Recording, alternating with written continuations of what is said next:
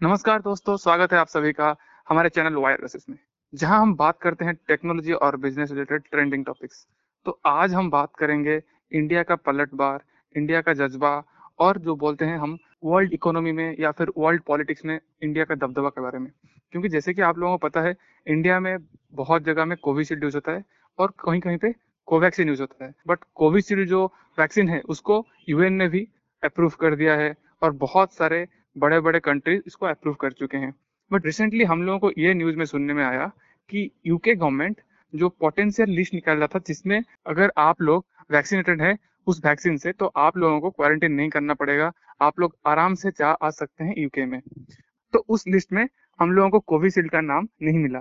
तो जैसे कि आप लोगों को पता है, जो सीरम इंस्टीट्यूट है, जो कि कोविशील्ड वैक्सीन बनाता है, वो ऐसा नहीं है कि वो सिर्फ़ इंडिया में ऑपरेट करती है, वो उसका एक बहुत बड़ा पार्ट यूके में भी ऑपरेट करता है। और आप लोगों को पता होगा जो एस्ट्रोजेनिका वैक्सीन है, वो कोविशील्ड का ऑलमोस्ट सेम फॉर्मूला से बना है और उसका नाम बस इंडिया में कोविशील्ड है। बस इतना ही नहीं, इंडियन गवर्नमेंट तो कोविशील्ड वैक्सीन कुछ यूके को सप्लाई भी किया था। उसके बाद भी ये लोग इंडियन गवर्नमेंट का जो कोविशील्ड है, उसके ऊपर बैन लगा देते और बहुत ज़्यादा प्रेशर डालने के बाद इंडियन गवर्नमेंट या फिर इंडियन जो फॉरेन मिनिस्टर है, उनके ऊपर बहुत ज़्यादा प्रेशर डालने के बाद वो लोग इसको फिर बैन से हटा दिए और अभी जो कोविशील्ड है वो जितने भी कोविशील्ड वैक्सीनेटेड इंसान हैं या फिर लोग हैं, वो वहाँ पे जा सकते हैं but with terms and condition that कि अगर आप लोग आ रहे हैं तो आप लोगों को दस दिन क्वारंटीन में रहना पड़ेगा। तो यूएन के अथॉरिटी के बाद भी ये लोग ऐसे कर रहे हैं। इसके बारे में इंडियन गवर्नमेंट तो चुप नहीं बैठने वाली थी, क्योंकि आप लोगों को पता है इंडिया अभी जो वर्ल्ड इकोनॉमी या वर्ल्ड वर्ल्ड पॉलिटिक्स के ऊपर बहुत ही दबदबा है उसका। तो इसका एक पलट बार इंडियन गवर्नमेंट से देखने को मिला। आइए उसके बारे में आज इस एपिसोड में बात करते हैं। हाँ तो रोहित, अगर हम पूरे सिनेरियो का एनालाइज करेंगे देन एक्चुअली हुआ ये था कि जो एस्ट्रोजेनिका या फिर ऑक्सफोर्ड जो मिलके वैक्सीन बना रहे थे, उसको प्रोडक्शन करने का जो कॉन्ट्रैक्ट है, वो सेरम इंस्टीट्यूट जो कि हमारे मुंबई में प्रेजेंस है, मुंबई के आसपास प्रेजेंस है, उसको मिला था। तो जब एस्ट्रोजेनिका वैक्सीन अपने सेकंड फ़ेज़ ट्रायल में था। मतलब सीओ नहीं था कि वो वैक्सीन काम करेगा भी या नहीं।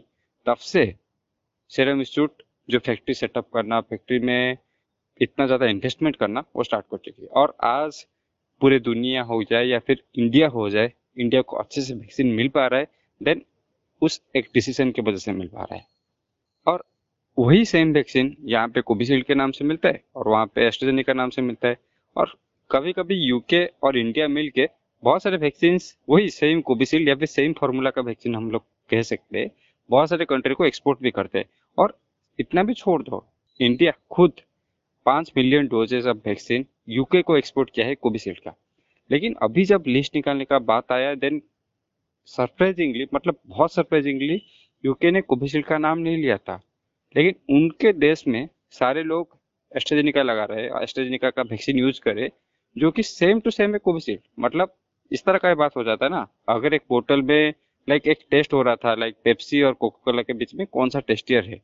अगर तुम रेड कलर के बोतल में कोको कोला दे दोगे और ब्लू कलर में बोतल में पेप्सी देन लोग बोल रहे कि कोको कोला टेस्ट है।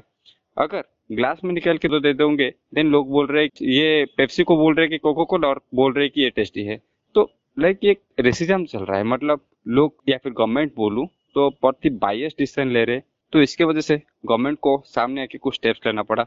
और जैसे कि तुमने मेंशन किया कि हमारे जियो में जो कंडीशन है और जियो में जो इम्प्रूवमेंट हुआ है, वो बहुत ही सिग्निफिकेंट है। तो जिसके वजह से हमारे जो फॉरेन मिनिस्टर ने, उनके फॉरेन मिनिस्टर के साथ बात किया और बहुत ही जल्दी ये इशू स्टेबलाइज हो गया है कि हाँ कोविशील्ड को भी यूके एक सर्टिफाइड वैक्सीन के रूप में देखेगा। लेकिन असली प्रॉब्लम तब से स्टार्ट हुआ। यूके ने ये काम तो कर दिया, लेकिन दूसरा एक प्रॉब्लम क्रिएट कर दिया।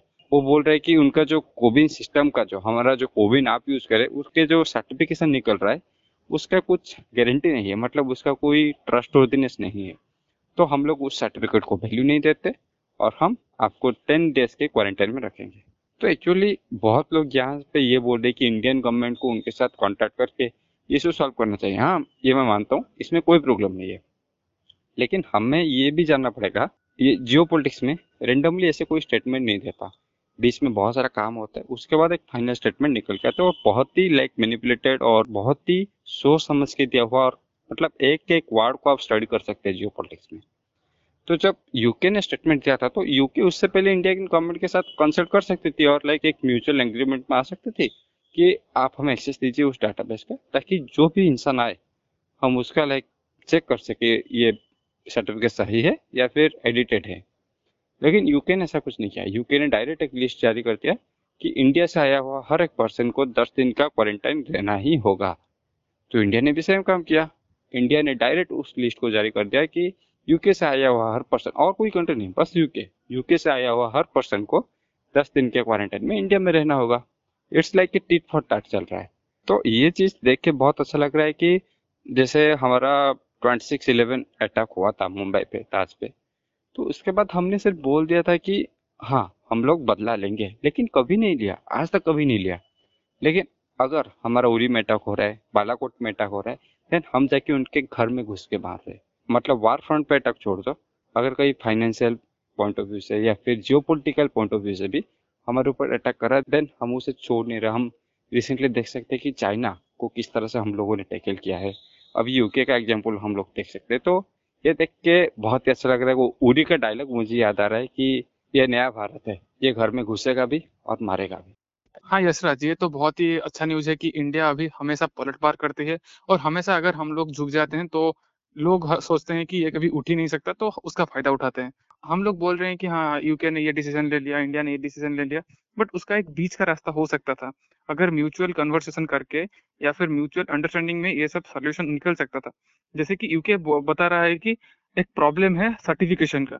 तो उसको हम लोग एक जो गवर्नमेंट म्यूचुअल दोनों गवर्नमेंट के बीच में सर्टिफाई करवा सकते थे। इंडियन गवर्नमेंट से सर्टिफाई करवा सकती थी यूके की गवर्नमेंट बट वो नहीं किया। हाँ अगर हम बात करते हैं तो आप लोगों को पता है, आजकल भी हम लोगों को नकली पासपोर्ट, नकली सर्टिफिकेट सब कुछ मिल जाएगा। बट उसको सर्टिफाई या फिर वेरीफाई किया जाता है, जो गवर्नमेंट अथॉरिटी है। तो वो ऐसा कुछ बोल सकते थे इंडियन गवर्नमेंट को कि आप हमको अथॉरिटी दो या फिर आप हमको एक सर्टिफिकेशन का अथॉरिटी दो, ये प्रूवन है या फिर ये सर्टिफाइड है दिस पर्सन सर्टिफाइड हाँ वो सर्टिफिकेट में चेंजेस किया जा सकता है या फिर टेम्पर किया जा सकता है, क्योंकि वो पीडीएफ फॉर्मेट में है। बट वो जो डाटाबेस इंडियन गवर्नमेंट के डाटाबेस में वो तो ऑलरेडी होगा ना।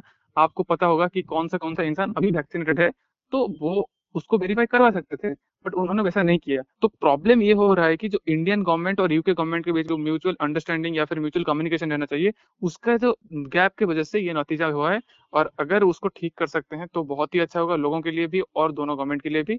तो आई होप आप लोगों को पता चल गया होगा जो प्रॉब्लम एराइज हुआ है, इसका रीजन क्या है और इसका सोल्यूशन क्या हो सकता है? अभी इंडियन गवर्नमेंट ने क्या क्या स्टेप्स लिया है इसको काउंटर करने के लिए? तो देखते हैं इसका नतीजा क्या होता है। तो इसी के साथ आज का एपिसोड खत्म करते हैं। धन्यवाद।